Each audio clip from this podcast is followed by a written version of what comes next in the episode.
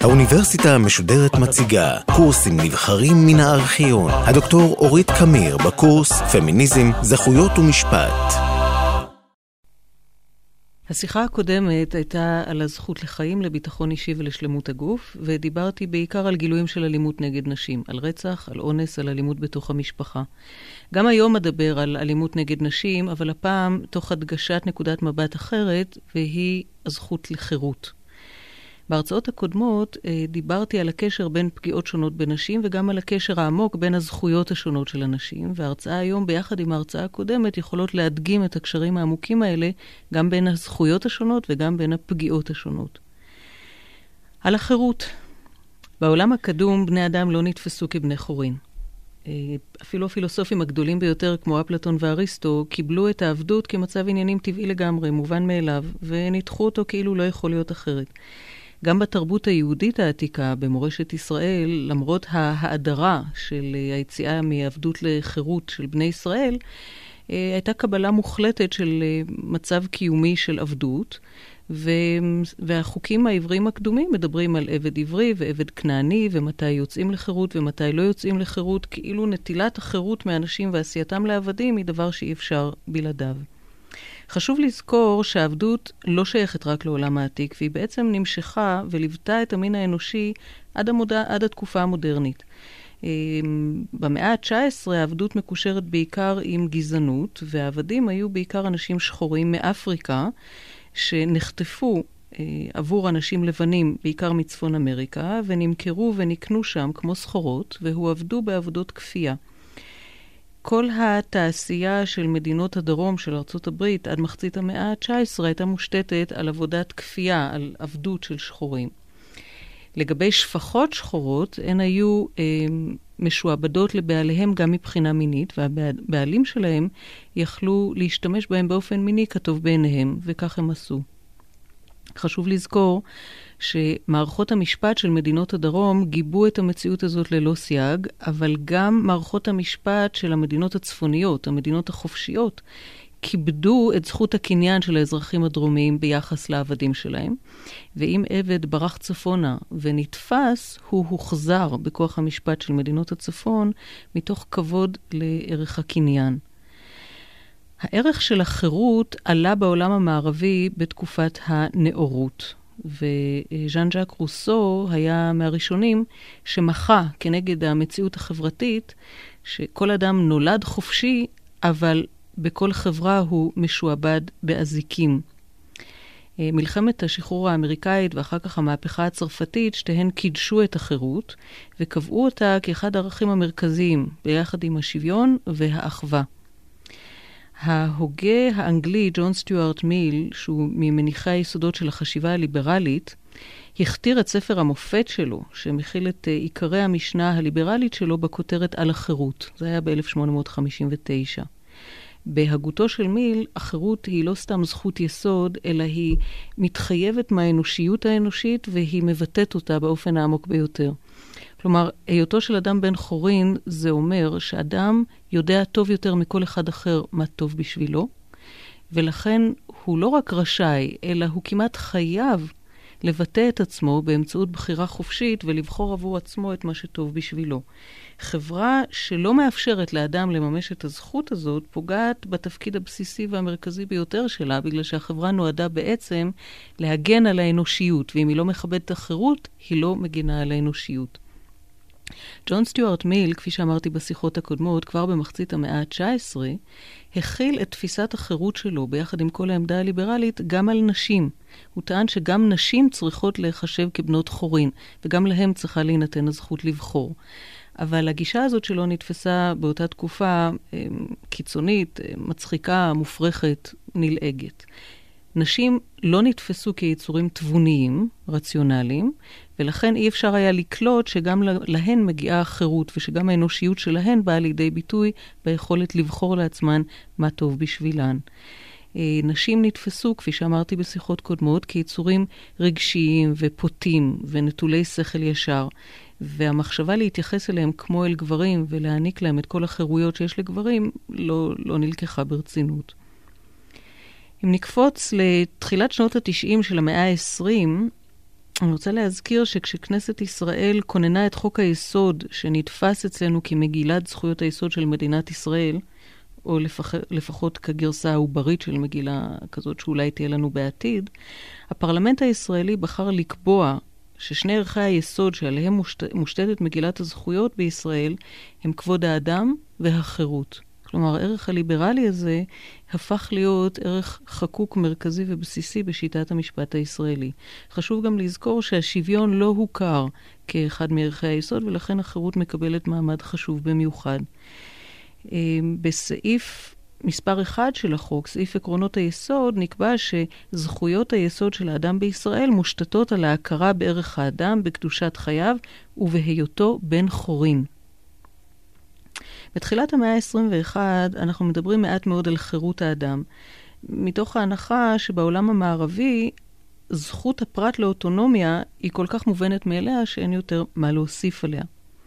גם התיאוריה הפמיניסטית לא מרבה להתייחס לערך החירות, בגלל שהיא מרבה להתייחס לערך השוויון, ודווקא מהשוויון היא מעדיפה לגזור את כל זכויות הנשים. אבל החירות היא ערך מרכזי בהשקפת העולם המערבית, ולכן יש מקום לבחון זכויות של נשים דרך הפרספקטיבה של חירות, ואפשר לראות דרך הפרספקטיבה הזאת דברים מעניינים. הפגיעה החמורה והמובהקת ביותר בכל חירות של כל אדם היא שיעבוד, כלומר שיעבוד של אדם לעבדות. כי עבדות היא שלילה מוחלטת של החירות. זה אובייקטואליזציה של אדם, זה דה-הומניזציה של, של הפרט האנושי, זה הפיכה של אדם מיצור אנושי לחפץ. חפץ שכיר, שהערך שלו הוא לא מקודש, כמו שאנחנו מדברים על חיי אדם, אלא נמדד בשווי כספי. אבל לכאורה במאה ה-21 הרעיון של שיעבוד אדם לעבדות נשמע אה, כמו סיפור בלהות ששייך למשהו אחר, לעבר מאוד רחוק או למקומות חשוכים, אבל לא אלינו. אבל האמת הקשה מאוד היא שבמדינות רבות מאוד בעולם היום, אה, לרבות מדינת ישראל, מתרחש יום-יום ושעה-שעה סחר עבדים, במלוא מובן המילה, במספר גדול מאוד של נשים צעירות, כלומר שחר, סחר שפחות. בארצות עניות, במזרח אסיה, באפריקה, בדרום אמריקה, בהודו, בפקיסטן, בארצות חבר העמים, נשים נחטפות, ממש כמו שנחטפו האפריקאים השחורים במאה ה-19, או שהן מפותות בכל מיני הבטחות שווא שהן תוכלנה לקבל עבודה טובה ו- ומשכורת טובה, שבאמצעותה הם יוכלו לפרנס את המשפחות שלהם. כשהן נמצאות בידי סוחרי העבדים המודרניים, הן נכלאות לגמרי בניגוד לרצונם, הן מוברחות לארצות עשירות, כמו מדינת ישראל, והן נמכרות בארצות היעד האלה תמורת סכומי כסף. העסקות האלה מתבצעות לפעמים במכירות פומביות, שבהן הנשים מוצגות ערומות ונאנסות על ידי הקונים הפוטנציאליים כדי לבחון את הפוטנציאל שלהם וכדי לשבור את רוחן. במחיר, במכירות הפומביות האלה אנשים נקנות על ידי בעלי מכונים שונים, שכולאים אותם, כליאה אסורה במקומות מבודדים, ופעמים רבות בתנאי מחיה מחפירים. החפצים האישיים שלהם נלקחים מהם, וכך גם כל התעודות המזהות שלהם. הבעלים החדשים שלהם מפעילים עליהם אלימות, לרבות אלימות מינית, ומאיימים על החיים שלהם ועל חיי המשפחה שלהם. באמצעים אלה הן מאולצות לקיים יחסי מין בכפייה עם גברים זרים, לפעמים עשר ועשרים ויותר פעמים ביום, והגברים האלה משרתים, משלמים עבור שירותי המין האלה לא לנשים עצמם, אלא לאדונים, לבעלי הנשים הכלואות האלה. רבות מהנשים האלה סובלות מתת-תזונה, הן לוקות במחלות מין קשות, לפעמים במחלות ממאירות, חלק מהן מתות, והן כולן סובלות מפגיעות נפשיות קשות ביותר. הסחר בנשים היה קיים בחלקים שונים של העולם תמיד, אבל בעשורים האחרונים התופעה הזאת התרחבה והסתעפה, והיום היא תופעה כל עולמית בהיקף אדיר. אחד הרכיבים שמקשים במיוחד על ההתמודדות איתה זה האופי הגלובלי, בגלל שהנשים הצעירות שהן קורבנות סחר השפחות הזה, מורחקות ממדינות המוצא שלהן ונמכרות בחלקים שונים של העולם. כתוצאה מכך, המשפחות שלהם לא יכולות לאתר אותם, ובמקומות שבהם הן נכלאות ונאנסות ונמכרות שוב ושוב, הן מבודדות לחלוטין, הן לא דוברות את שפת המקום, הן לא מכירות אף אחד, הן לא יודעות איך להזעיק עזרה. כך שמדינות האם לא יכולות להגן עליהן כי הן לא יודעות איפה הן, והמדינות בהן הן נסחרות ונכלאות, מתייחסות אליהן כאל שוהות בלתי חוקיות, אל עברייניות בלתי רצויות ולא מעניקות להן סיוע. לפי דוחות שפורסמו בשנת 97 על ידי שדולת הנשים ובשנת 2000 על ידי ארגון אמנסטי, בישראל נסחרות כל שנה מאות או אלפים של נשים צעירות, רובן ממדינות חבר העמים, רובן מלטביה ואוקראינה. הן נקנות ונמכרות תמורת סכומים שנעים בין אלף דולר ל-20 אלף דולר, בדרך כלל משהו כמו 4,000-5,000 דולר. רבות מאוד מהן מאולצות להיות זמינות ולהעניק שירותי מין קפואים 24 שעות ביום, שבעה ימים בשבוע. הן ישנות מעט מאוד, לפעמים שלוש שעות בלילה. הן מוחזקות בתנאי כליאה בלתי אנושיים. הרבה פעמים הן מסוממות כדי להתגבר על הכאב והייאוש והצער, והן נאנסות שוב ושוב על ידי הבעלים שלהם אה, כאמצעי לדיכוי ומשמעת. הן חייבות לציית לכללים מאוד חמורים, וחלקן נענשות בחומרה רבה מאוד לרבות אה, הרעבה ותקיפה וגרימת חבל, חבלה חמורה. נשים שנתפסות כבעייתיות במיוחד אה, מוצאות להורג. יש מקרה חמור מאוד של אישה באילת שהוצאה להורג, ראשה נכרת, ידיה נכרתו וגופתה נמצאה כדי שנשים צעירות אחרות תדענה לא להתנהג כמוה. כשנשים כאלה נתפסות על ידי רשויות החוק הישראליות, הן נעצרות ומגורשות מהארץ בגלל שהייה בלתי חוקית. הרבה פעמים סוחרי העבדים עצמם מסגירים נשים שאין להם שוב צורך בהם, כדי שהמדינה תגרש אותם ותשלם עבור ההחזרה שלהם לארצות מוצאן.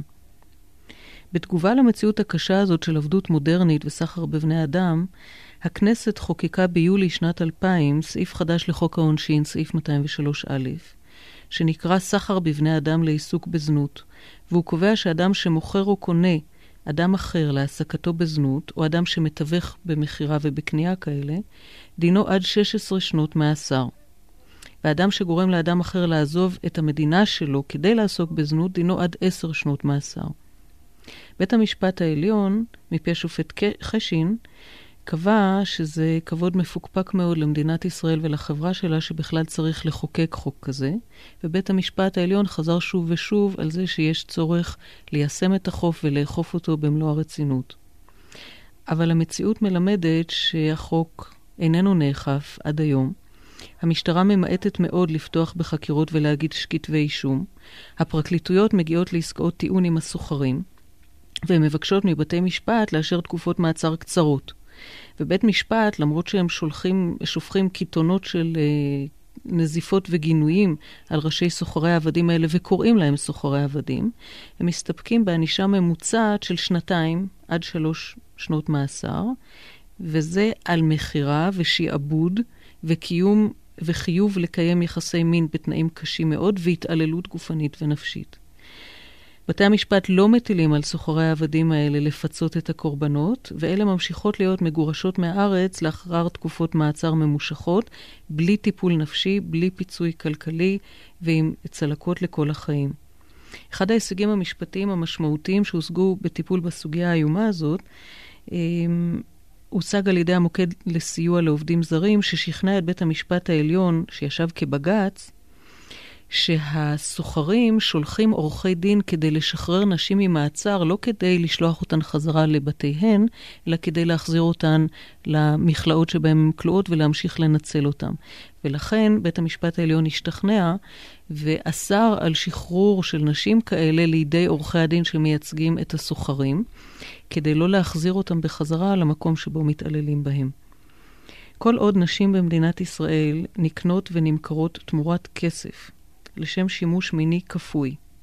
וכל עוד החוק הפלילי שאוסר על סחר בנשים לא נאכף על ידי רשויות החוק במדינה, נשים במדינת ישראל לא נהנות מהזכות הבסיסית ביותר לחירות אנושית.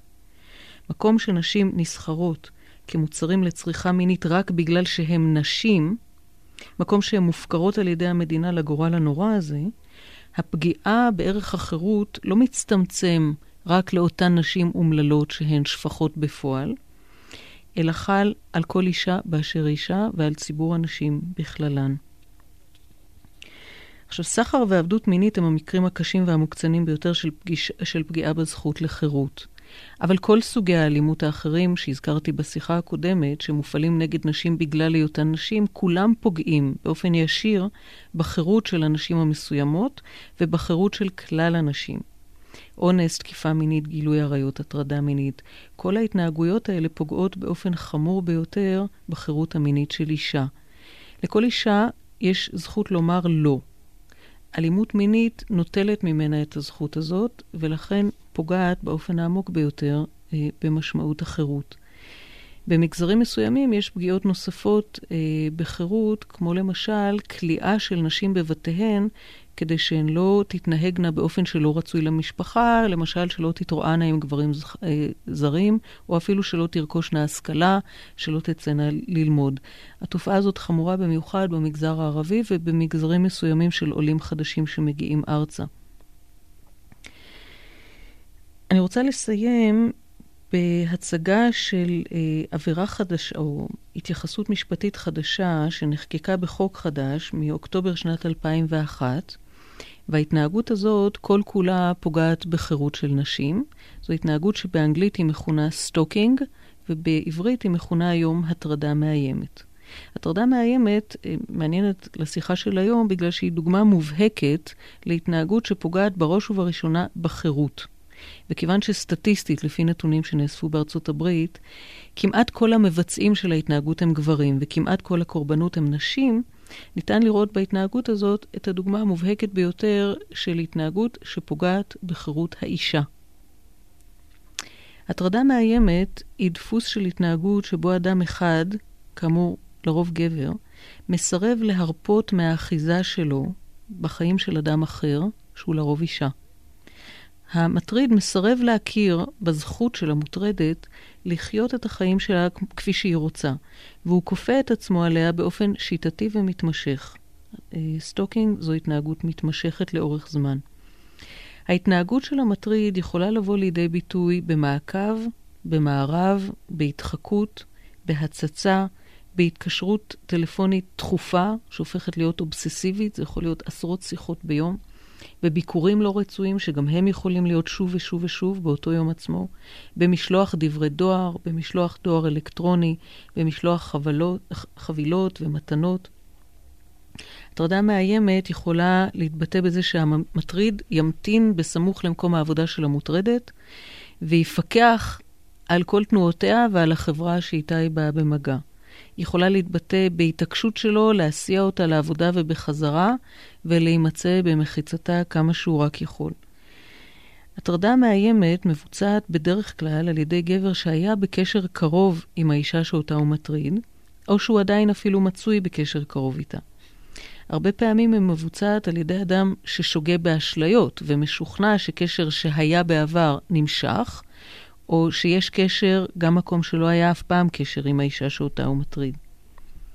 המטריד המאיים מבקש בעצם לשלוט בחייה של האישה שאותה הוא מטריד. הוא רוצה לפקח על כל מה שהיא עושה, הוא רוצה למנוע ממנה להתנהג באופן שהוא לא מעוניין בו.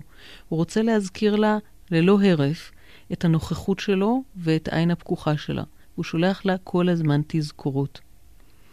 לפעמים תזכורות של אנשים אחרים יכולות להיראות מאוד תמימות. כלומר, לפעמים אפילו משלוח בלתי פוסק של ורד אדום יכול לאדם אחר להיראות תמים לחלוטין, אבל בקשר שבין המטריד והמוטרדת זה כבר הפך לסימן שבאמצעותו הוא מזכיר לה את נוכחותו המתמדת בחייה.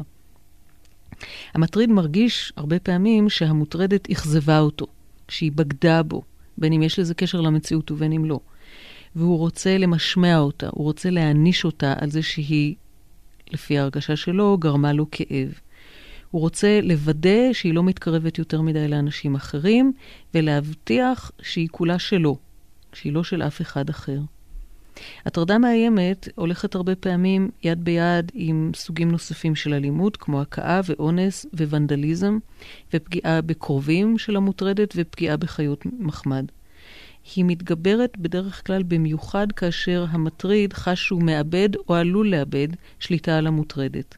ואז הוא נתקף קנאה וחרדה ואימת פרידה, ומחריף את ההתנהגות שלו. לפעמים כשהמטריד חש שהוא מאבד שליטה, ההתנהגות שלו מידרדרת לאלימות פיזית קשה ממש, וישנם מקרים לא מעטים שמסתיימים ברצח. במקרים האלה, המטריד מרגיש שרק לאחר המוות היא כבר לא תוכל יותר לחמוק ממנו ולבגוד בו ולנטוש אותו, ורק כשהיא תמות הוא ירגיש שלו.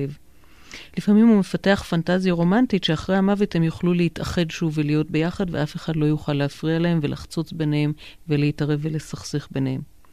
אישה שסובלת מהטרדה מאיימת מרגישה כמו מישהו שהטילו עליו מצור. היא מרגישה כמו חיה נרדפת, כמו מישהי שצדים אותה.